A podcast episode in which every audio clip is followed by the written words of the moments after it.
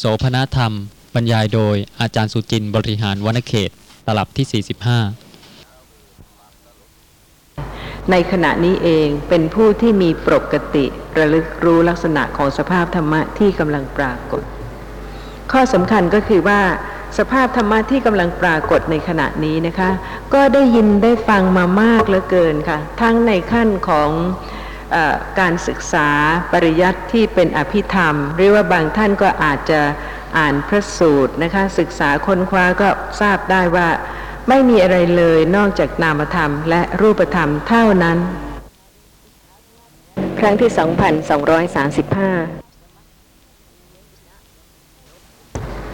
ข้อสำคัญก็คือว่า สภาพธรรมะที่กำลังปรากฏในขณะนี้นะคะ ก็ได้ยินได้ฟังมามากเหลือเกินค่ะ ทั้งในขั้นของอการศึกษาปริยัติที่เป็นอภิธรรม หรือว่าบางท่านก็อาจจะอ่านพระสูตรนะคะ ศึกษาค้นคว้าก็ทราบได้ว่าไม่มีอะไรเลยนอกจากนามธรรม และรูปธรรมเท่านั้น และธรรมะทั้งหลายเป็นอนัตตา ข้อความสั้นๆนะคะ เพียง คำว่าธรรมะทั้งหลายเป็นอนัตตา แล้วก็ไม่มีสัตว์ ไม่มีบุคคล ไม่มีตัวตน เป็นนามธรรมและรูปธรรมเท่านั้น ขอให้รู้จริง ๆ จนประจักษ์แจ้ง เท่านี้เองค่ะ แต่เมื่อพระผู้มีพระภาคทรงแสดงธรรมะเพียงสั้น ๆ อย่างนี้ ไม่มีผู้ใดสามารถที่จะประจักษ์แจ้งได้ จึงต้องทรงแสดงลักษณะของนามธรรมและรูปธรรม โดยละเอียดแต่ละลักษณะ พร้อมทั้งเหตุปัจจัย มากมายนะคะ เพื่อที่จะให้พิจารณาแล้วพิจารณาอีกฟังแล้วฟังอีก ซ้ำแล้วซ้ำอีกก็เรื่องของขณะที่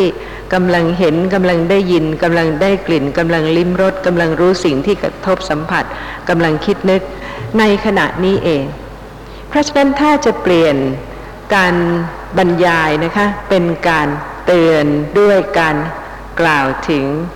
สิ่งที่กำลังปรากฏทางตาในขณะนี้ทางหูทางจมูกทางลิ้นทางกายทางใจ เพื่อว่าสติปัฏฐานของใครเนี่ยค่ะจะเกิดระลึกทันที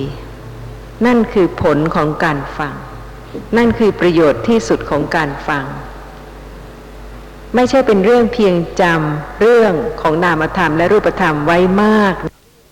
โดยที่ไม่รู้จุดประสงค์ แต่ว่าการฟังเพื่อที่ เกื้อกูลให้สติเกิดระลึกลักษณะของสภาพรู้ในขณะนี้ และแต่ว่าใครจะระลึกสภาพรู้ทางตา ในขณะที่กำลังเห็นเดี๋ยวนี้ ก็เป็นปกติอย่างนี้นะคะ สภาพรู้ทางตาในขณะนี้ แยกจากสิ่งที่กำลังปรากฏทางตา สิ่งที่กำลังปรากฏทางตาเนี่ยค่ะ ไม่ได้เข้ามาสู่ตัว ไม่มีสมบัติที่เคยเห็นว่าเป็นของเราอย่างหนึ่งอย่างใด จะเข้ามาสู่ร่างกายภายในนี้ได้เลยนะคะ เมื่อปรากฏขณะใดก็เพียงปรากฏภายนอกคือปรากฏทางตาให้เห็นเท่านั้น เพราะฉะนั้นการน้อมพิจารณาถึงสิ่งที่กำลังปรากฏโดยนัยยะของอายตนะภายในภายนอก จะทำให้เข้าใจลักษณะของนามธรรมาตุรู้นะคะ ซึ่งเป็นภายในคำว่าภายในเนี่ยค่ะ ลองพิจารณานะคะ แยกจากสิ่งที่กำลังปรากฏ ซึ่งเป็นภายนอก รูปารมณ์ที่กำลังปรากฏในขณะนี้เป็นภายนอก อยู่ข้างนอก ปรากฏข้างนอก จิตไม่ได้ออกไปข้างนอกที่จะไปรู้รูปารมณ์ แต่ว่าในขณะที่สิ่งที่กำลังปรากฏทางตาปรากฏในขณะนี้เองนะคะเพราะเหตุว่าธาตุรู้กำลังเป็นภายในคือเห็น นี่โดยนัยยะของอายตนะนะคะมนายตนะเป็นภายใน รูปารมณ์เป็นภายนอก จริงไหมคะเนี่ย เวลาประจักษ์แจ้งก็ประจักษ์แจ้งอย่างนี้ค่ะ สำหรับในคราวต่อไปนะคะก็จะขอกล่าวถึงวิปัสสนาญาณขั้นต่อไป คงจะกล่าวเพียงเล็กน้อยสั้น ๆ เพราะเหตุว่าก็เป็นเรื่องที่จะต้องประจักษ์แจ้งชัดด้วยตนเองเมื่อปัญญาสมบูรณ์ แต่เป็นแนวทางที่จะให้เข้าใจว่าไม่ใช่เพียงขั้นที่จะอ่านแล้วก็พิจารณาแล้วก็คิดว่าได้บรรลุญาณะนั้นญาณะนี้แล้ว มีข้อสงสัยอะไรไหมคะ ถ้าไม่มีข้อสงสัยนะคะ วันนี้ก็ขอกล่าวถึงวิปัสสนาญาณะที่ 8 คือ นิพพิทายาน หรือนิพพิทานุปัสสนา ซึ่งดูเหมือนจะอีกไกลแสนไกลทีเดียวนะคะ ไม่ใช่ที่จะเกิดได้อย่างง่าย ๆ หรือว่า โดยรวดเร็ว แต่ว่าถ้าข้อปฏิบัตินั้นถูกแล้ววันหนึ่งต้องเกิดค่ะ นี่เป็นความอุ่นใจ นี่เป็นความมั่นใจ ที่เมื่อสัมมาสติเกิดระลึกลักษณะของสภาพธรรมะ แล้วศึกษา เมื่อศึกษาก็ย่อมจะต้องเข้าใจลักษณะของสิ่งที่ปรากฏเพิ่มขึ้นในสภาพที่ไม่ใช่ตัวตน เพราะรู้ว่าตั้งแต่เกิดจนตายนะคะ เห็น เป็นสภาพรู้ ได้ยินเป็นสภาพรู้ ได้กลิ่นเป็นสภาพรู้ ลิ้มรสเป็นสภาพรู้ กระทบสิ่งที่เย็นร้อนอ่อนแข็ง เป็นสภาพที่รู้เย็นร้อนอ่อนแข็ง ขณะที่กำลังคิดนึกต่อจากทางตาทางหูทางจมูกทางลิ้นทางกาย ก็คือนามธรรมเท่านั้น นี่คือสิ่งที่จะต้องรู้นะคะ จนกระทั่งปัญญาเพิ่มขึ้น สมบูรณ์ขึ้น เป็นวิปัสสนาญาณะตามลำดับขั้น จนถึงวิปัสสนาญาณะที่ 8 เป็นนิพพิทายาน หรือนิพพิทานุปัสสนา เป็นญาณะที่ประจักษ์แจ้ง ลักษณะที่เกิดดับของนามธรรมและรูปธรรม ด้วยความรู้ชัดในความนาย ในการคลาย อาทีนวายานเห็นเป็นโทษนะคะ แต่ว่าพอถึงนิพพิทายาน เป็นความรู้ชัดในความนาย ในนามธรรมและรูปธรรมที่ปรากฏ เพราะฉะนั้นจึงเป็นนิพพิทายาน ซึ่งละความสำคัญหมายรู้นามธรรมและรูปธรรมว่าน่ายินดีได้ นามธรรมและรูปธรรมในชีวิตประจำวัน บางครั้งก็มีลักษณะที่น่าชื่นใจ บางครั้งก็มีลักษณะที่น่ายินดี น่าพอใจ น่าติดข้อง ถ้าจะพิจารณาโดยละเอียดก็จะเห็นระดับขั้นของความติดความพอใจ ในนามธรรมและรูปธรรม ในวันหนึ่งวันหนึ่งซึ่งมีมากเนี่ยนะคะต่างกัน เพราะฉะนั้นปัญญาที่จะถึงความสมบูรณ์ที่จะปรุงแต่งให้เกิดการนาย การคลาย จากความยินดียึดมั่น ในนามธรรมและรูปธรรมว่าเป็นตัวตนได้ ก็จะต้องอบรมจนถึงความสมบูรณ์ของวิปัสสนาญาณนะที่เป็นนิพพิทายาน เพราะฉะนั้นก็ลองคิดดูนะคะว่าจะยากสักแค่ไหน ในชีวิตประจำวัน ซึ่งในแสนโกรธกับ ก็ไม่เคยนายคลาย ความพอใจ ความยึดมั่น ในรูปในเสียงในกลิ่นในรสในโผฏฐัพพะ ท่านที่พอใจในรูปภาพสวยๆนะคะ เห็นรูปภาพสวยๆ ครั้งใด ก็อยากได้ ลองคิดดูสิคะว่าวันไหนจะนาย จะคลาย จะเห็นว่าไม่น่าชื่นใจ ไม่น่ายินดีอีกต่อไป ต้องเป็นเรื่องจริงค่ะ ต้องเป็นปัญญาต้องเป็นความรู้ชัด จึงสามารถที่จะทำให้ เกิดความหน่ายความคลายได้โดยถูกต้อง ไม่ใช่เป็นความเบื่อนะคะ ซึ่งความเบื่อเนี่ยค่ะเป็นลักษณะที่ติดพอใจ อยากจะได้สิ่งหนึ่งสิ่งใด แล้วขณะนั้นไม่ได้จึงเบื่อ เพราะฉะนั้นความหน่ายไม่ใช่เป็นความเบื่อเพราะเหตุว่าความเบื่อเป็นอกุศลจิต เป็นโทสะมูลจิต แต่ความหน่ายด้วยปัญญาเพราะประจักษ์แจ้งในสภาพที่แท้จริงของสิ่งซึ่งเคยเป็นที่ชื่นใจ เคยเป็นที่ยินดี เพราะฉะนั้นก็จะเห็นความต่างกันนะคะว่าการที่ปัญญาจะสมบูรณ์จริง ๆ แล้วก็หน่ายด้วยปัญญาจริง ๆ จะต้องตามลำดับขั้นจนถึงวิปัสสนาญาณะที่เป็นนิพพิทายาน ผู้ที่ไม่ได้ศึกษาโดยละเอียดถี่ถ้วนจริง ๆ และไม่ได้อบรมเจริญอริยมรรคมีองค์แปดย่อมเข้าใจผิดในนิพพิทายานเพราะเหตุว่าส่วนใหญ่ก็จะได้ยินคำถาม หรือว่าคำบอกเล่าของบางท่านที่ว่า ท่านผู้นั้นท่านผู้นี้ได้บรรลุถึงนิพพิทายานแต่ท่านที่กล่าวเนี่ยค่ะ ไม่มีข้อวินิจฉัยนะคะ เพียงแต่ว่าได้รับฟังมาอย่างไร ก็เข้าใจไปอย่างนั้น โดยที่ไม่ได้ศึกษาว่า นิพพิทายานคืออย่างไร เพราะฉะนั้นการไม่ศึกษาก็ทำให้เข้าใจนิพพิทายานผิด แล้วก็อาจจะคิดว่าการที่จะบรรลุถึงนิพพิทายานนั้นไม่ยากเลยนะคะ ซึ่งถ้าเข้าใจอย่างนั้นแล้วก็หมายความว่า ไม่เข้าใจลักษณะของนิพพิทายาน และไม่เข้าใจเหตุที่จะให้บรรลุถึงนิพพิทายาน เพราะฉะนั้นก็จะต้องพิจารณาโดยความถี่ถ้วนรอบคอบจริง ๆ อย่างบางท่านสอนให้ละ ฟังดูไม่ยากนะคะ อย่าติด อย่ายึดถือ ละเสีย ไม่ต้องยินดีไม่ต้องพอใจ ในรูปในเสียง ในกลิ่น ในรสในโผฏฐัพพะในเห็นในได้ยิน ดูเหมือนกับว่าง่ายนะคะ ก็บอกให้ละเสียละเสีย ซึ่งทำให้ผู้ที่มีความเลื่อมใส เห็นว่าเป็นคำสอนที่ถูกต้องเพราะเหตุว่าสอนให้ละ เพราะฉะนั้นก็เกิดศรัทธาที่จะละนะคะ โดยรักษาศีลแปด และบางท่านก็ไม่บริโภคเนื้อสัตว์ แล้วก็คิดว่าเมื่อปฏิบัติเช่นนี้ไปเรื่อยๆ ก็จะค่อยๆค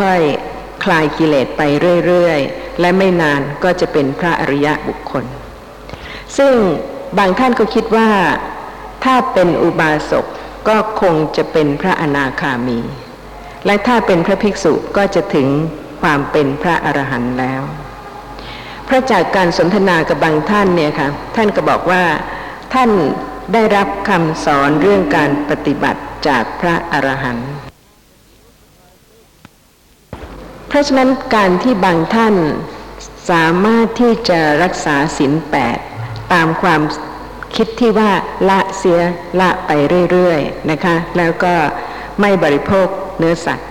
ก็จะทำให้คนที่ดูเผินๆภายนอกมีความเลื่อมใสเพราะเหตุว่าไม่ได้ศึกษาเรื่องของการอบรมเจริญปัญญาเลย ก็เข้าใจว่าผู้ที่สามารถปฏิบัติอย่างนั้นก็จะต้องละคลายกิเลสไปพอสมควรทีเดียวนะคะ โดยที่ไม่เฉลียวใจเลยว่า พระผู้มีพระภาคทรงตรัสรู้ สัจธรรมอะไร และทรงแสดงหนทางข้อปฏิบัติที่จะทำให้ รู้แจ้งอริยสัจธรรมอย่างไรนี่ค่ะก็เป็นสิ่งที่ถ้าไม่ศึกษาจริง ๆนะคะ จะใช้คำว่านิพพิทายาน หรือว่าวิปัสสนาญาณโดยง่าย แล้วก็เข้าใจว่าได้บรรลุโดยข้อปฏิบัติอื่น ซึ่งไม่ใช่การอบรมเจริญสติรู้ลักษณะของสภาพธรรมะที่กำลังปรากฏ นี่สำหรับผู้ที่ไม่ได้ศึกษาเลย เพราะฉะนั้นก็จะไม่มีคำว่านิพพิทายานหรือวิปัสสนาญาณใด ๆ เลย เพียงแต่ว่าให้ละเสียละเสียละเสีย แล้วก็รักษาศีลไปรักษาศีลไป แล้วก็จะเป็นพระอริยะบุคคล ซึ่งบางท่านก็คิดว่าได้มีผู้ที่เป็นพระอนาคามีบ้างแล้วสำหรับอุบาสกแล้วก็ได้มีหลายท่านที่เป็นพระอรหันต์แล้วสำหรับผู้ที่เป็นบรรพชิต บางท่านก็นั่งทำสมาธิ แล้วก็คิดเรื่องสังขารทั้งหลายไม่เที่ยง ทุกอย่างเกิดขึ้นแล้วก็เปลี่ยนแปลงไป ไม่ยั่งยืน ขณะนั้นก็เลยเบื่อ เพราะเห็นว่าสังขารทั้งหลายที่ไม่ยั่งยืนนั้นก็เป็นทุกข์ ขณะนั้นก็เข้าใจเอาเองว่า ความเบื่อนั้นเป็นนิพพิทายานและเมื่อไปถามท่านผู้ที่สอนให้ปฏิบัติ ถ้าผู้ใดบอกว่า เป็นนิพพิทายานก็เชื่อเพราะเหตุว่าอยากจะถึงนิพพิทายานอยู่แล้ว เพราะฉะนั้นเรื่องวิปัสสนาญาณนะไม่ใช่เรื่องที่ฟังใครพูดแล้วก็เชื่อนะคะ แต่ว่าต้องเป็นเรื่องที่จะต้องศึกษาพิจารณาให้เหตุสมควรแก่ผลจริง ๆ ไม่ใช่เป็นผู้ที่ตื่นเต้นง่าย เมื่อเวลาที่ได้ยินได้ฟังใครบอกว่า ท่านผู้นี้ได้ฌาน หรือว่าท่านผู้นี้ได้วิปัสสนาญาณ ท่านผู้นี้ถึงนิพพิทายาน หรือว่าท่านผู้นี้เป็นพระโสดาบัน ท่านผู้นี้เป็นพระอรหันต์ขออนุโมทนาท่านผู้ฟังนะคะที่ท่านยังไม่ทราบซึ้งในวิปัสสนาญาณะต่างๆ เพราะเหตุว่าเป็นเรื่องที่จะต้องอบรมเจริญด้วยปัญญาของท่านเองจริง ๆ เพื่อที่จะให้บรรลุผลอย่างถูกต้องจริง ๆ ไม่เช่นนั้นแล้วก็จะเป็นผู้ที่สนใจแต่เรื่องผล โดยที่ว่าไม่ได้พิจารณาเหตุให้ตรงนะคะว่าการที่วิปัสสนาญาณะแต่ละขั้นจะเกิดขึ้นได้นั้นต้องอาศัยปัญญาที่อบรมเจริญขึ้นอย่างไร และก็ธรรมะในชีวิตประจำวันเนี่ยค่ะเป็นเครื่องสอบปัญญาของทุกท่านอย่างดีที่สุด ซึ่งไม่จำเป็นที่จะต้องถามบุคคลอื่นเลยนะคะ ในขณะที่หลงลืมสติ ในขณะที่มีสติ ในขณะที่ศึกษา ในขณะที่พิจารณาแล้วปัญญาค่อยๆเพิ่มขึ้น คงจะมีท่านผู้ฟังหลายท่านที่อาจจะได้ยินมิตรสหายบางท่านบอกว่าเบื่อโลก ซึ่งเมื่อกี้นี้ก็ได้ยินท่านผู้ฟังท่านหนึ่งนะคะ ท่านปรารบว่า มีเพื่อนของท่านคนหนึ่ง เบื่อโลก แต่ว่าท่านผู้นั้นนะคะที่จะเบื่อโลกเนี่ย รู้จักหรืออยังว่าโลกคืออะไร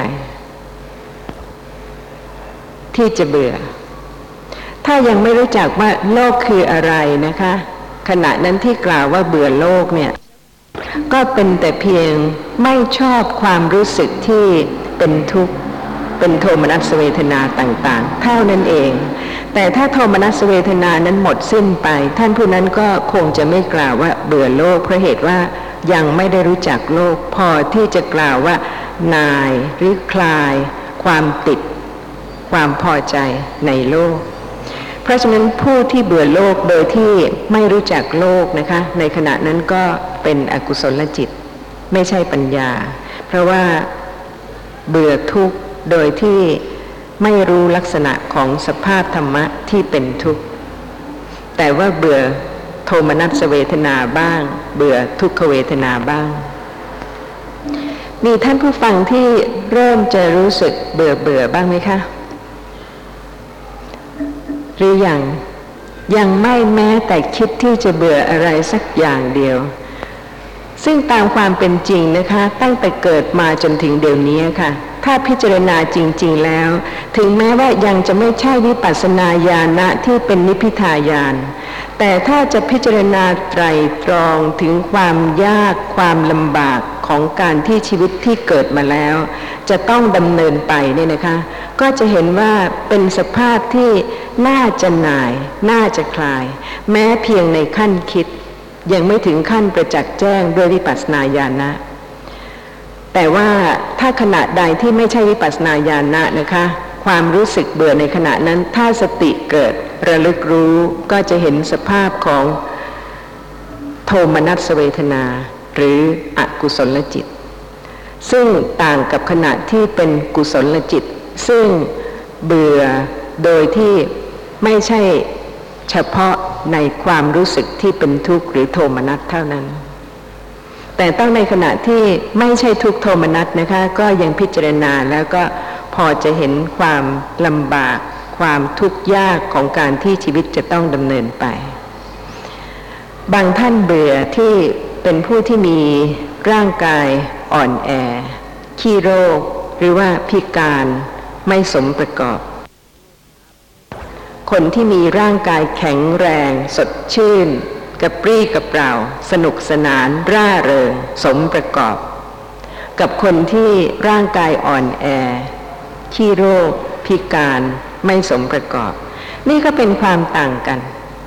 แต่ว่าจิตใจของทั้งสองท่านก็แล้วแต่ว่าจะประกอบด้วยกุศลหรืออกุศลหรือปัญญาที่จะพิจารณาสภาพธรรมะในขณะนั้น ในขณะที่ ป่วยไข้หรือว่ามีโรคภัยร้ายแรงนะคะ ในขณะนั้นเป็นกุศลหรือเป็นอกุศล เบื่อแบบไหน เบื่อโรค หรือว่าเบื่อลักษณะของสภาพธรรมะที่ไม่พ้นไปจากโรคเมื่อมีการเกิดขึ้น นี่ก็เป็นชีวิตประจำวันจริง ๆนะคะ ที่จะพิจารณาได้ตั้งแต่เกิดจนตาย เพราะว่าชีวิตก็จะต้องเปลี่ยนแปลงไป ตั้งแต่เด็กจนกระทั่งร่างกายเติบโต แข็งแรง จนกระทั่งถึงวัยชรา ที่ไม่แข็งแรงเหมือนเดิม ความจำหรือกำลังเรี่ยวแรงก็ถดถอยปวดเมื่อย อวัยวะน้อยใหญ่ ย่อหย่อน อินทรีย์วิกลวิการ ฟันหัก เนื้อหนังเหี่ยวย่น ตามัว รูปร่างหน้าตาก็เปลี่ยนไป อาจจะไม่เบื่อนะคะสำหรับบางท่าน หรือว่าถ้าจะเบื่อก็อาจจะด้วยอกุศลจิตอีก ข้อความในอัตถกถาทุกขะสัจจนิเทศปฏิสัมพิธามักจึงกล่าวว่า อันที่จริงทุกนี้มีอยู่ในโลกตลอดกาล ผู้ที่มีปัญญานะคะ จะไม่เว้นเลย ที่จะรู้ว่าทุกขณะเป็นทุกข์ประโยชน์อะไรที่จะต้องพูดมากไปในการละไหนๆมิใช่หรือ คือไม่จำเป็นต้องจารณัยค่ะ เป็นทุกไปเสียทุกสิ่งทุกอย่างทุกประการทีเดียวนะคะ ไม่ว่าจะในเรื่องการบริโภค การที่บริโภคแล้วก็เป็นทุกข์อีก ปวดท้อง เจ็บไข้ได้ป่วย ถ้าจะพิจารณาจริง ๆแล้ว ประโยชน์อะไรที่จะต้องพูดมากไปในการละไหนๆไม่ใช่หรือ ทุกเว้นจากชาติเสียแล้วก็มีไม่ได้ พระผู้มีพระภาคผู้ทรงแสวงหาคุณยิ่งใหญ่ ตรัสถึงชาตินี้ว่าเป็นทุกข์ก่อนทุกอื่นทั้งหมดดังนี้ ถ้าจะรู้ที่มาของทุกข์นะคะ ก็จะต้องรู้ว่าชาติคือความเกิดขึ้นนั่นเองนำมาซึ่งทุกข์ทั้งปวง ถ้าเพียงแต่ไม่มีชาติความเกิดทุกข์ทั้งหลายก็ย่อมจะมีไม่ได้ เพราะฉะนั้นการเกิดของอุปาทานขันห้าเป็นทุกข์ โดยสภาพของขันห้านั้นก็เป็นทุกข์อยู่แล้ว แต่ก็ยังมีการยึดถือขันห้าซึ่งเป็นทุกข์ด้วยความเป็นของเรา หรือด้วยความเป็นตัวตนอีก เพราะฉะนั้นก็ลองคิดดูนะคะว่าความทุกข์นั้นจะเพิ่มสักแค่ไหน ทั้งๆทที่ขันห้าก็ไม่เที่ยง ก็ยังยึดถือสภาพที่เกิดดับไม่เที่ยงนั้นว่าเป็นของเราด้วย ทุกทั้งหลาย ถ้าไม่มีชาติคือความเกิดขึ้น ทุกทั้งหลายก็มีไม่ได้เลย การเกิดของอุปาทานขันห้าเป็นทุกข์ ดุดไฟกำจัดเชื้อไฟ ดุดหญ้าและเถาวันเกิดบนแผ่นดิน ดุดดอกไม้ ผลไม้และใบไม้อ่อนเกิดในต้นไม้ นี่เป็นคำอุปมาที่น่าคิดนะคะ ลักษณะของทุกอยู่ที่ไหน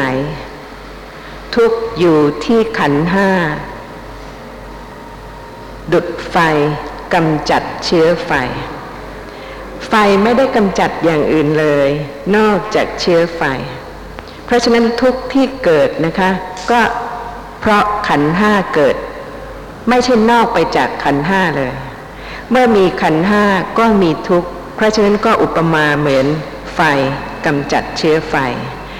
หรือดุดหญ้าและเถาวันเกิดบนแผ่นดิน ถ้าไม่ดีแผ่นดินหญ้าและเถาวันก็เกิดไม่ได้ ดุดดอกไม้ ผลไม้และใบไม้อ่อน เกิดในต้นไม้ ถ้าพิจารณาพระธรรมเนี่ยนะคะ ก็จะค่อยๆเห็นความจริง แม้แต่ลักษณะที่เป็นทุกข์ของขันห้า ข้อความต่อไปแสดงว่า ชาติเป็นทุกข์ในเบื้องต้นของอุปาทานขัน ชราเป็นทุกข์ในท่ามกลาง มรณะเป็นทุกข์ในที่สุด โศกะ เป็นทุกข์ที่ถูกเผาผลาญเพราะเหตุว่าเมื่อความโศกเกิดขึ้นนั้น ย่อมดุดไฟเผาผลาญหรือว่าดุดถูกแทงด้วยลูกศรออาบยาพิษ คนที่กำลังโศกจะรู้จักดีนะคะ และในชีวิตทุกคนต้องโศก แต่เวลาที่ความโศกยังไม่เกิด หรือว่าความโศก ผ่านพ้นไปแล้วก็ค่อยๆคคลาย แต่ว่าในขณะที่กำลังโศกเนี่ยค่ะลักษณะของความโศกดุดไฟที่เผาผลาญขณะนั้นไม่มีความสุขเลยนะคะหรือว่าดุดถูกแทงด้วยลูกศรออาบยาพิษ ใครก็ได้ที่กำลังโศกเศร้าลองถามดูนะคะ จะมีความรู้สึกอย่างนี้จริง ๆ ปริเทวะเป็นทุกข์ด้วยการพร่ำเพ้อ เพราะทนทุกข์นั้นไม่ได้ บางคนโศกแต่ว่าไม่ได้แสดงออก แต่ว่าบางคนโศกนะคะ แล้วก็อดที่จะกล่าว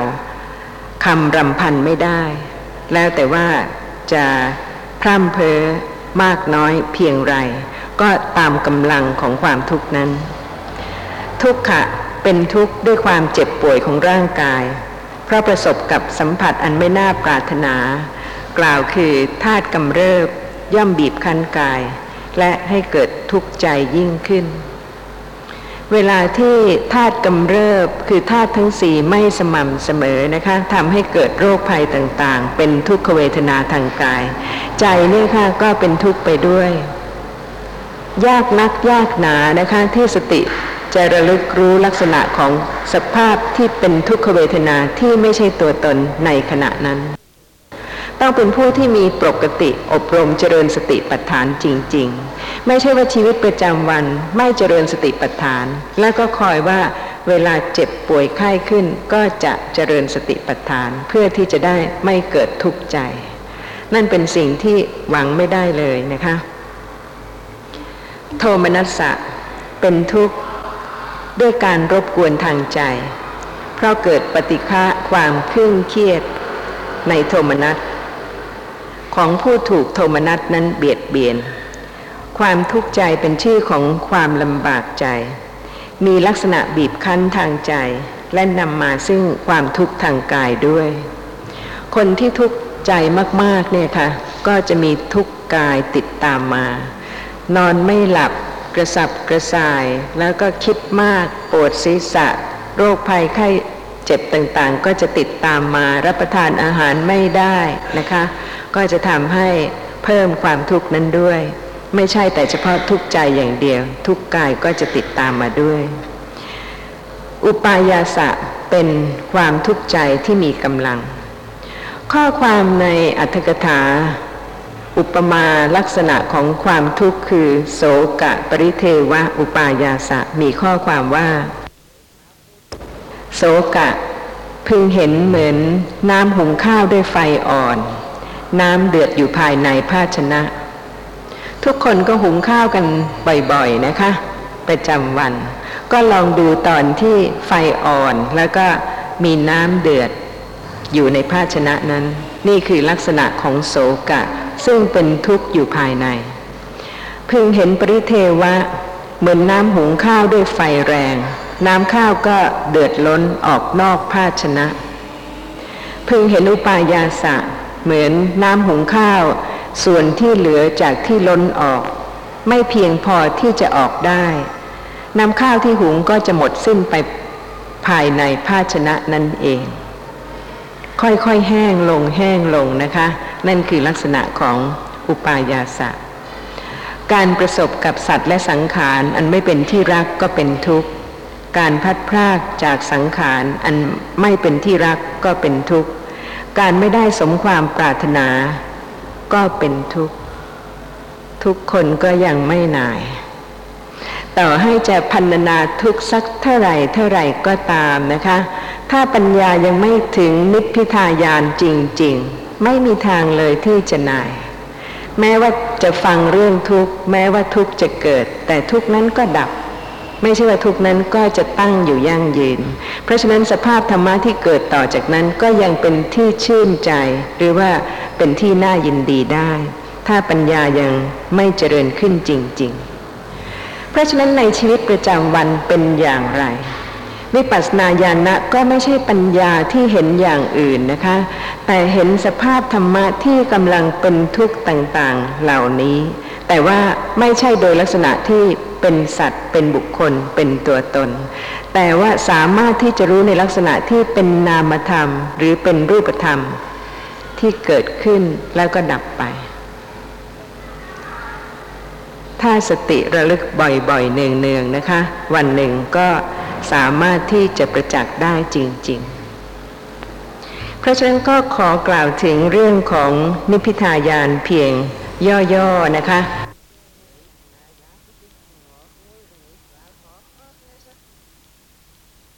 แต่ ก็ควรที่จะได้กล่าวถึงพระธรรมที่ได้ทรงแสดงไว้เป็นอันมาก ที่จะให้เป็นเหตุที่จะให้เจริญกุศล เพื่อที่จะให้เกิดนิพพิทายานพระเหตุว่าทุกชีวิตเนี่ยค่ะก็จะต้องดำเนินต่อไปในสังสารวัฏแต่ละชาติแต่ละชาติก็ไม่พ้นไปจากเกิดแก่เจ็บ แล้วก็มีความทุกโศกนานาประการ มีการเห็นสิ่งที่น่าพอใจไม่น่าพอใจบ้าง แต่ถ้าไม่อาศัยพระธรรมนะคะ ไม่มีทางเลยค่ะที่สติปัญญาจะน้อมพิจารณาลักษณะของสภาพธรรมะจนกระทั่งเจริญกุศลขึ้นเพราะเหตุว่าการสะสมของอกุศลยังมีกำลังที่ในวันหนึ่งวันหนึ่ง อกุศลจะต้องเกิดมากกว่ากุศล เพราะฉะนั้นชีวิตประจำวันของแต่ละท่านเนี่ยนะคะ ที่ได้ฟังพระธรรมมาพอสมควร เคยพิจารณาถึงผลหรือยังคะยังไม่ต้องเป็นนิพพิทายาน เพียงแต่ผลที่ได้ฟังพระธรรม ที่จะเป็นผู้ที่เห็นโทษของอกุศล ไม่มีอะไรอื่นเลยค่ะแม้แต่ในเรื่องของสติปัฏฐาน ในเรื่องของวิปัสสนาญาณนะ ในเรื่องของพระธรรมทั้งหมด ก็เพียงแต่อัญเชิญพระพุทธพจน์ที่ทรงพร่ำสอน เพื่อที่จะให้ผู้ฟังทุกท่านได้พิจารณา ด้วยความแยบคายด้วยความถูกต้อง ด้วยการเห็นโทษของอกุศล แล้วก็อบรมเจริญปัญญาไปเรื่อยๆข้อความในมัชฌิมนิกายอุปริปันธาตมหาสุญญตสูตร ว่าด้วยกถาวัตถุสิบข้อ 351 พระผู้มีพระภาคตรัสว่า ดูกระอานนท์สาวกไม่ควรจะติดตามศาสดา เพียงเพื่อฟังสุตตะ เคยยะและไวยากรณะเลย คือไม่เพียงเพื่อฟังปริยัติเท่านั้นนั่นก็เหตุไร พระธรรมะทั้งหลายอันพวกเธอสดับแล้ว ทรงจำแล้ว คล่องปากแล้ว เพ่งตามด้วยใจแล้ว แทงตลอดดีแล้วด้วยความเห็นเป็นเวลานาน ดูกระอานนท์แต่สาวกควรจะใกล้ชิดติดตามศาสดา เพื่อฟังเรื่องราวเห็นปานชนี้ ซึ่งเป็นเรื่องขัดเกลากิเลสอย่างยิ่ง เป็นที่สบายแก่การพิจารณาทางใจ เป็นไปเพื่อความเบื่อหน่ายส่วนเดียว เพื่อคลายกำหนัด เพื่อดับกิเลส เพื่อสงบกิเลส เพื่อความรู้ยิ่ง เพื่อความตรัสรู้ เพื่อนิพพาน คือเรื่องมักน้อย เรื่องยินดีของของตน เรื่องความสงัด เรื่องไม่คลุกคลี เรื่องปรารบความเพียร เรื่องศีล เรื่องสมาธิ เรื่องปัญญา เรื่องวิมุตติ เรื่องวิมุตติญาณทัศนะ ข้อความในพระสูตรนี้นะคะ พระผู้มีพระภาคทรงแสดงโทษของความคลุกคลีคือการที่จะคบหาสมาคม แม้แต่การที่จะติดตามศาสดา ก็ไม่ใช่เพียงเพื่อฟังปริยัติแต่เพื่อที่จะประพฤติปฏิบัติตาม นี่เป็นประโยชน์ของการฟังนะคะ เพื่อที่จะละการคลุกคลีลองคิดดูถึงชีวิตตั้งแต่เกิดเนี่ยค่ะ เมื่อมีความเป็นตัวตน มีความเป็นบุคคลนั้นบุคคลนี้ มีการที่จะต้องอยู่ร่วมกันกับหลายบุคคลนะคะ ก็ควรที่จะพิจารณาได้ว่า ในวันหนึ่งวันหนึ่งชีวิตตั้งแต่เกิดจนตายของการที่ต้องอยู่ร่วมกันเนี่ยนะคะ อยู่ร่วมกันด้วยโลภะบ้าง โทสะบ้าง ไม่พ้นเลย แต่ว่าพระผู้มีพระภาคทรงแสดงธรรมะนะคะ เพื่อให้ละการคลุกคลีเพราะเหตุว่าถึงแม้ว่าจะมีท่านผู้ใดที่เห็นโทษของการคลุกคลีด้วยกาย แล้วก็ปลีกตัวออกไป แต่ว่าเมื่อใจยังคิดถึง ขณะนั้นนะคะ ก็ยังชื่อว่ายังคลุกคลีในความคิดนึก เพราะฉะนั้นก็ลองคิดถึงกิเลสว่ามากมายหนาแน่นสักแค่ไหน กว่าจะเริ่มเห็นชีวิตว่าต้องละคลายนะคะ จากบุคคลอื่น จากความคลุกคลีจนกระทั่งถึงละคลายจากขณะของอุปาทานขันธ์ที่เกิดขึ้น ที่จะไม่ยึดถือว่าเป็นเรา หรือว่าเป็นของเรานี่ก็เป็นการที่จะ นายหรือคลายจากกิเลสจริง ๆ มิฉะนั้นแล้วถ้าไม่พิจารณาพระธรรมโดยละเอียดนะคะ ก็จะมีชีวิตดำเนินต่อไป เพียงการฟังปริยัติเท่านั้น ครั้งนั้น พระองค์ได้มีพระดำริดังนี้ว่า ขึ้นชื่อว่าการอยู่เป็นคณะนี้ ได้ประพฤติปฏิบัติกันมาในวัฏฏะแล้ว เหมือนน้ำที่ไหลลงสู่แม่น้ำ การอยู่เป็นคณะ ก็ได้ประพฤติกันมาแล้ว ในนรกกำเนิดสัตว์ติรัจฉาน ปิติวิสัยและอสุรกายก็มี ในมนุษยโลก เทวโลกและพรมโลกก็มี การที่จะทรงแสดงธรรมให้เห็นโทษนี่นะคะ แสดงถึงความจริงเรื่องของการที่แต่ละชีวิตต้องอยู่เป็นหมู่คณะ ไม่ใช่เรื่องใหม่ แต่ว่าเป็นเรื่องที่มีมานานและไม่ใช่แต่ในมนุษย์นะคะ แม้ในนรกในกำเนิดสัตว์ดิรัจฉาน ปิติวิสัย และอสุรกายก็มี ในมนุษย์โลก เทวโลกและพรหมโลกก็มี นรกหมื่นโยชน แน่นไปด้วยสัตว์ทั้งหลาย เหมือนทนานที่เต็มไปด้วยผงดีบุก แน่นมากไหมคะทนานที่เต็มไปด้วยผงดีบุก ในกำเนิดสัตว์ดิรัจฉาน หมู่ปลวกในจอมปลวกแห่งหนึ่ง ย่อมจะประมาณหรือกำหนดไม่ได้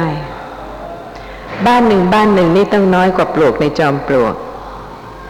แล้วก็แต่ละครอบครัวก็ลองคิดดูนะคะ รวมเป็นประเทศชาติ รวมเป็นโลก ความติดความยึดมั่นจะแผ่ขยายไปสักแค่ไหน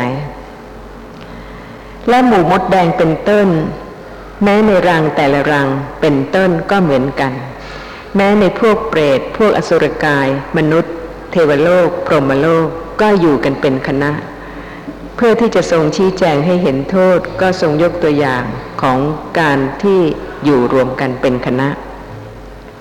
แต่นั้นทรงดำริว่า เราบำเพ็ญบารมีสิบทัศถึงสี่อสงไขยแสนกับ ก็เพื่อกำจัดการอยู่รวมเป็นคณะ แต่ภิกษุเหล่านี้นับจำเดินแต่นี้ไป ภิกษุเหล่านี้ย่อมเกาะกลุ่ม ยินดีในหมู่ กระทำกรรมไม่สมควรเลย พระองค์ทรงเกิดธรรมสังเวชเพราะภิกษุทั้งหลายเป็นเหตุ ทรงพระดำริว่า ถ้าเราจักบัญญัติสิกขาบทว่า ภิกษุสองรูปไม่พึงอยู่ในที่เดียวกัน แต่ไม่สามารถจะบัญญัติได้เพราะเหตุว่าพระบัญญัติทุกอย่างเนี่ยค่ะต้องสมบูรณ์ด้วยเหตุผล เมื่อไม่ประกอบสมบูรณ์ด้วยเหตุผลนะคะ ถึงแม้ว่าเป็นสิ่งที่ควร แต่ก็ไม่ใช่ข้อที่จะพึงบัญญัติ พระผู้มีพระภาคทรงดำริว่า ฉะนั้นเราจะแสดงพระสูตรชื่อ มหาสุญญตาปฏิบัติ ซึ่งจะเป็นเหมือนการบัญญัติสิกขาบทสำหรับกุลบุตรผู้ใคร่ต่อการศึกษา และเหมือนกระจกสำหรับส่องหมูสัตว์ ทุกหมู่เหล่า ที่วางไว้ณประตูเมือง แต่นั้นกษัตริย์เป็นต้นเห็นโทษของตนในกระจกบานหนึ่ง ละโทษนั้นย่อมเป็นผู้หาโทษไม่ได้ ฉันใด แม้เมื่อเราปรินิพานแล้วล่วงไปถึงห้าพันปี กุลบุตรทั้งหลายย่อมระลึกถึงพระสูตรนี้ จากบรรเทาความเป็นหมู่ ยินดีในความอยู่ผู้เดียวจะกระทำที่สุดแห่งวัตถุกได้ ทุกพระสูตรก็จะไม่พ้นจากการที่จะให้เป็นผู้มีปกติอบรมเจริญสติปัฏฐานเพราะเหตุว่า ถ้าไม่เป็นผู้มีปกติอบรมเจริญสติปัฏฐานแล้ว ไม่มีทางเลยค่ะ ที่จะเป็นผู้ที่อยู่ผู้เดียวได้ เพราะฉะนั้นกระจกที่ทุกคนเห็นทุกวัน ไม่ควรจะเป็นกระจกที่เพียงส่องให้เห็นกายนะคะ แต่ก็ควรที่จะส่องให้ถึงจิต ในขณะที่กำลังส่องกระจก ด้วยหนทางเดียวคือสติปัฏฐาน แต่นอกจากนั้นแล้วพระธรรมทั้งหมดเนี่ยค่ะเหมือนกระจกที่ส่องให้ทุกคนเนี่ยนะคะระลึกถึงลักษณะของจิตของตนเอง ในขณะที่ฟังพระธรรม หรือในขณะที่ประสบกับรูปเสียงกลิ่นรสโผฏฐัพพะเพราะเหตุว่าการยินดีในความอยู่ผู้เดียวนั้นไม่ใช่ด้วยกาย ต้องเป็นผู้ที่อบรมจิต จึงจะยินดีในความอยู่ผู้เดียวด้วยปัญญาได้ ข้อความในอัธกถามีว่า ก็ถ้าภิกษุผู้บวชใหม่ ผู้มีความรู้ต่ำบางรูปจักพึงกล่าวว่า พระสัมมาสัมพุทธเจ้าดีแต่นำพวกเราออกจากหมู่ ประกอบไว้ในความโดดเดี่ยว เหมือนชาวนานำโคที่เข้าไปสู่นาออกจากนา ส่วนพระองค์เองทรงแวดล้อมไปด้วยพระราชาและข้าราชบริพารเป็นต้น เพราะฉะนั้นพระตถาคต แม้จะประทับนั่งท่ามกลางบริษัทมีจักรวาลเป็นที่สุด ก็ทรงเริ่มเทศนานี้ เพื่อจะทรงแสดงว่าเป็นผู้อยู่โดดเดี่ยว เพื่อจะไม่ให้โอกาสภิกษุบางรูปพูดจ้วงจากได้ นี่แสดงให้เห็นถึงลักษณะของจิต ซึ่งแต่ละคนก็ช่างคิดไปต่างๆนะคะ จนกระทั่งภิกษุซึ่งบวชใหม่มีความรู้ต่ำ บางรูปอาจจะคิดว่า พระผู้มีพระภาคทรงแวดล้อมด้วยบริษัท แต่ก็ให้พวกตนเป็นผู้ที่อยู่โดดเดี่ยวสำหรับผู้ที่เลิศด้วยการอบรมจิต คือพระผู้มีพระภาคอรหันตสัมมาสัมพุทธเจ้านั้น ข้อความในอัตถกถามีว่า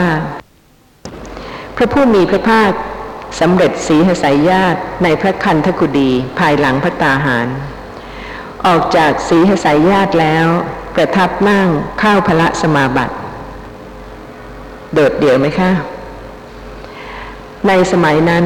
บริษัททั้งหลายย่อมประชุมกันเพื่อฟังธรรมลำดับนั้นพระผู้มีพระภาคทรงทราบเวลาแล้ว เสด็จออกจากพระคันธกุดี ตรงไปยังพุทธอาฏทรงแสดงธรรม ไม่ให้เวลาล่วงไป เหมือนบุรุษผู้ถือเอาน้ำมันที่หุงไว้สำหรับประกอบยา ทรงส่งบริษัทไปด้วยจิตที่น้อมไปในวิเวก ในขณะที่ทรงแสดงพระธรรมนั่นเองนะคะ ด้วยพระสติสัมปชัญญะ แล้วก็ทรงสลับกับพระสมาบัติ นี่เป็นความวิเวกของผู้ที่อบรมจิตอย่างเลิศประเสริฐที่สุด นับจำเดิมแต่พระผู้มีพระภาค พระอรหันตสัมมาสัมพุทธเจ้า ทรงบรรลุพระโพธิญาณแล้ว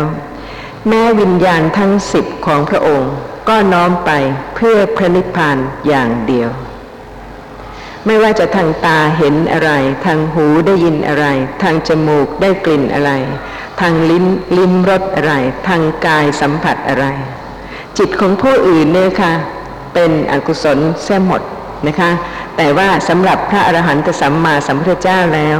น้อมไปเพื่อพระนิพพานอย่างเดียว เพราะฉะนั้นก็ลองคิดดูนะคะข้อความในพระสูตรนี้ที่ทรงแสดงเกื้อกูลอย่างยิ่งที่ให้เห็นโทษของการอยู่เป็น หมู่คณะ เพียงเพื่อการฟังพระปริยัติแต่ถ้าเพื่อประโยชน์แล้วนะคะ เมื่ออยู่รวมกันเป็นคณะก็เพื่อฟังพระธรรมแล้วน้อมที่จะประพฤติปฏิบัติตาม ตามข้อความที่พระผู้มีพระภาคตรัสว่าดูกระภิกษุทั้งหลาย พระอริยสาวกผู้ได้สดับแล้ว จากพระตถาคต ย่อมละอกุศล เจริญกุศลเนี่ยค่ะคือพระธรรมที่ทรงพร่ำสอนจริง ๆ เพราะฉะนั้นหลังจากที่ได้ฟังพระธรรมแล้วถ้าไม่พิจารณาจิตของตนเองนะคะ ขาดประโยชน์หรือว่าได้รับประโยชน์จากการฟัง พระอริยสาวกผู้ได้สดับแล้ว จากพระตถาคต ย่อมละอกุศล เจริญกุศล ละธรรมที่มีโทษ เจริญธรรมะที่ไม่มีโทษ บริหารตนให้บริสุทธิ์ ดังนี้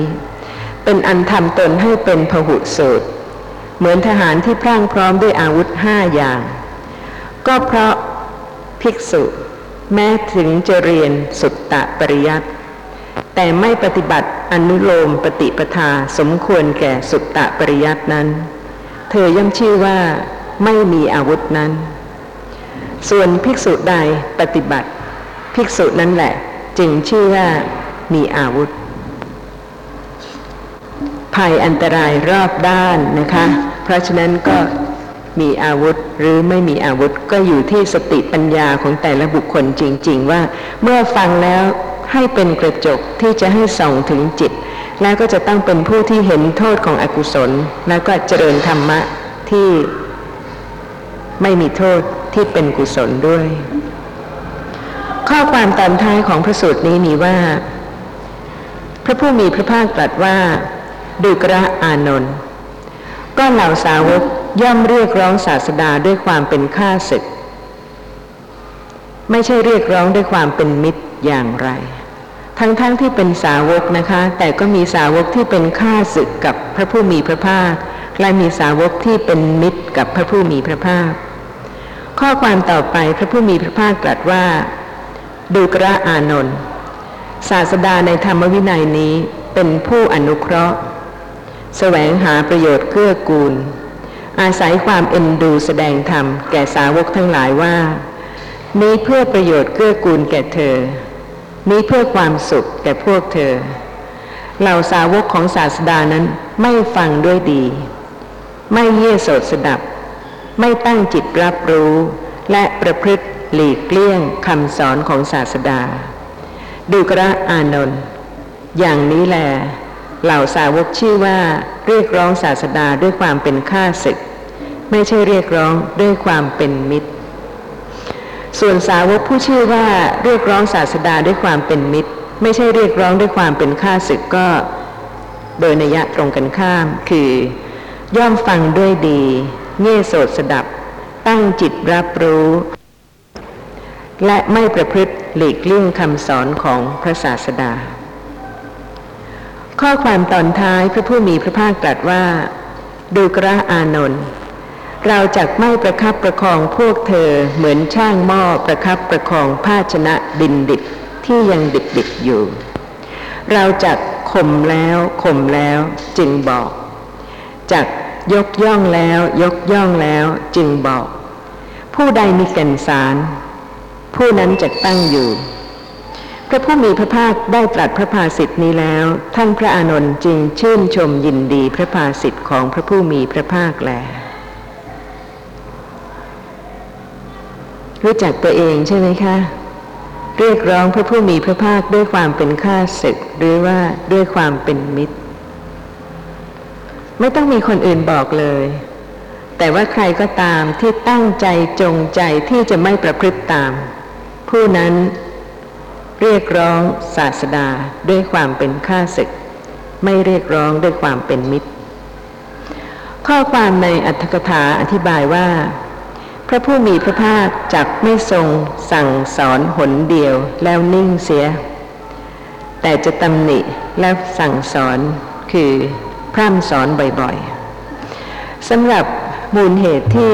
ทรงตำหนิและทรงพร่ำสอนแสดงพระสูตรนี้นะคะ ก็เนื่องจากสมัยหนึ่ง พระผู้มีพระภาคประทับอยู่ที่พระวิหารนิโครธาราม เขตพระนครกบิลพัทในสักกะชนบท เมื่อเสด็จกลับจากบินทบาทภายหลังเวลาพระกรยาหารแล้ว จึงเสด็จเข้าไปยังวิหารของเจ้ากาละเขมกะสากยะ พระผู้มีพระภาคทอดพระเนตรเห็นเสนาสนะที่แต่งตั้งไว้มากด้วยกัน คือมีทั้งเตียงต่างฟูกหมอนเสือ จึงทรงมีพระดำริดังนี้ว่า ในวิหารของเจ้ากาละเขมกะสากยะนี้ มีภิกษุอยู่มากมายหรือหนอ ซึ่งนี่ไม่ใช่เป็นข้อสงสัยนะคะ เพียงแต่เป็นการปรารบ เพราะเหตุว่าตามปกติแล้วภิกษุจะไม่อยู่รวมกันมากมายอย่างนั้น ซึ่งภายหลังท่านพระอนนท์ก็ได้กราบทูลว่า พวกสาวกกำลังกระทำจีวรกัน เพื่อที่จะให้พระผู้มีพระภาคทรงทราบว่าการที่ภิกษุอยู่รวมกันนั้นก็เพื่อช่วยกันทำจีวร ไม่ใช่ว่าอยู่รวมกันโดยไม่มีกิจ พระผู้มีพระภาคตรัสว่า ดูกระอานนท์กรรมะสมัยก็ดีอะกรรมะสมัยก็ดี จีวระกาละสมัยก็ดีอะจีวระกาละสมัยก็ดี จงยกไว้ภิกษุที่ยินดีด้วยการคลุกคลีย่อมไม่งามเลย เธออย่าได้ช่วยเหลือในฐานะที่ไม่ควรช่วยเหลือ เพียงแต่ท่านพระอานนท์กราบทูลให้ทรงทราบว่าที่ภิกษุอยู่รวมกันเพื่อ เพื่อที่จะกระทำจีวรเท่านั้นนะคะ แต่พระผู้มีพระภาคก็ตรัสว่า เธออย่าได้ช่วยเหลือในฐานะที่ไม่ควรช่วยเหลือเพราะเหตุว่าควรที่จะข่มอกุศล และควรที่จะยกย่องกุศล ถ้าเป็นผู้ที่ยังยังยินดีกันคลุกคลีก็จะต้องชี้โทษ ให้เห็นโทษให้เห็นภัยของอกุศลทั้งหลายจริง ๆนะคะ แล้วก็ขณะใดที่เป็นกุศลก็ทรงยกย่อง นี่คือพระธรรมที่ทรงพร่ำสอน เพราะฉะนั้นแม้ว่าจะช่วยเหลือกันทำสิ่งหนึ่งสิ่งใด ก็ไม่ควรที่จะช่วยกันด้วยความคลุกคลีคือ ด้วยโลภะหรือด้วยโทสะเหตุที่ภิกษุทั้งหลายกระทำจีวรก็เพราะเหตุว่าเมื่อคนทั้งหลายได้ถวายผ้าจีวรแก่ท่านพระอานนท์ท่านก็ได้ชวนภิกษุหลายรูปไปทำจีวรกรรมในวิหารนั้น แม้ภิกษุเหล่านั้นนับแต่เริ่มร้อยเข็มแต่เช้าตรู่ลุกขึ้นในเวลาไม่ปรากฏ เมื่อเย็บเสร็จแล้วภิกษุเหล่านั้นคิดว่าจัดจัดเสนาสนะ แต่ก็ยังไม่ทันได้จัด พระผู้มีพระภาคก็เสด็จมา และได้ยินว่าท่านพระอนนทเถระคิดว่า พระผู้มีพระภาคจักทรงเห็นเสนาสนะทั้งหลายที่ภิกษุเหล่านี้ยังไม่ได้เก็บไว้แน่แท้ด้วยประการชนี้พระศาสดาจักไม่ทรงพอพระทยัยประสงค์จะกำราบ เราจัดช่วยเหลือภิกษุเหล่านี้ พระเถระจึงทูลว่า พระเจ้าข้าภิกษุเหล่านี้ไม่ใช่มุ่งแต่การงานอย่างเดียวเท่านั้น แต่อยู่อย่างนี้โดยจีวรกิจ ธรรมะเป็นเรื่องที่ละเอียดมากจริง ๆ นะคะ เรื่องของการคลุกคลีก็ต้องมาจากการยึดถือขันซึ่งเกิดดับ ว่าเป็นเรา เป็นเขา เป็นแต่ละบุคคล เพราะฉะนั้นเมื่อมีความจำเป็นที่จะอยู่ด้วยกัน โดยที่ปัญญายังไม่ถึงขั้นนิพพิทายานเนี่ยค่ะ ก็ควรที่จะเจริญกุศลโดยอยู่ด้วยกันด้วยเมตตา ซึ่งจะไม่เป็นโทษเป็นภัยอะไรเลยนะคะ แต่ว่าลองพิจารณาดูว่า ถ้ายังคงอยู่ด้วยกันสืบต่อไป ด้วยโลภะและโทสะไม่มีวันที่จะ เจริญกุศลแล้วก็ที่จะออกจากสังสารวัฏได้ ยังเป็นอย่างนี้อยู่หรือเปล่าคะข้อสำคัญที่จะต้องพิสูจน์ว่าเมื่อได้รับฟังแล้วจะน้อมประพฤติปฏิบัติตามเพิ่มขึ้น แม้ทีละเล็กทีละน้อยหรือว่าเพียงพิจารณาเห็นโทษของอกุศล และเห็นประโยชน์ของกุศล ก็เป็นผลของการฟังพระธรรม จนกว่าจะถึงนิพพิทายาน มีข้อสงสัยอะไรบ้างไหมคะเอออาจารย์ครับเรื่องนิพพิทายานเนี่ย อาจารย์ก็ได้ยก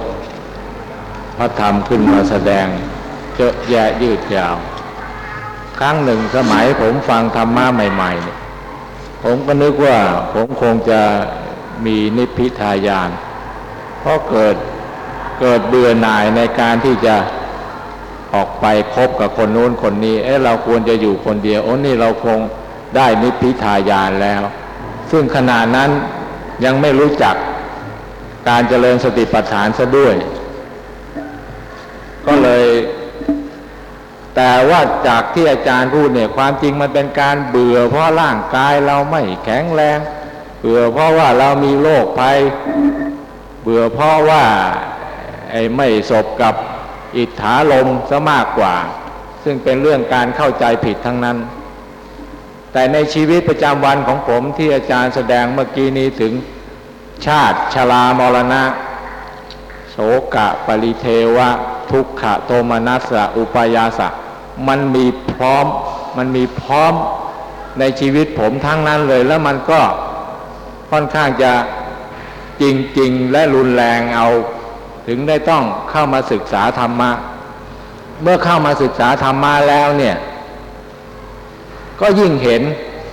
ยิ่งเห็นว่าเออ มันน่าจะหนีไปจากชาติชรามรณะเหล่านี้ก็คือทางก็คือต้องเจริญสติปัฏฐาน แต่ใน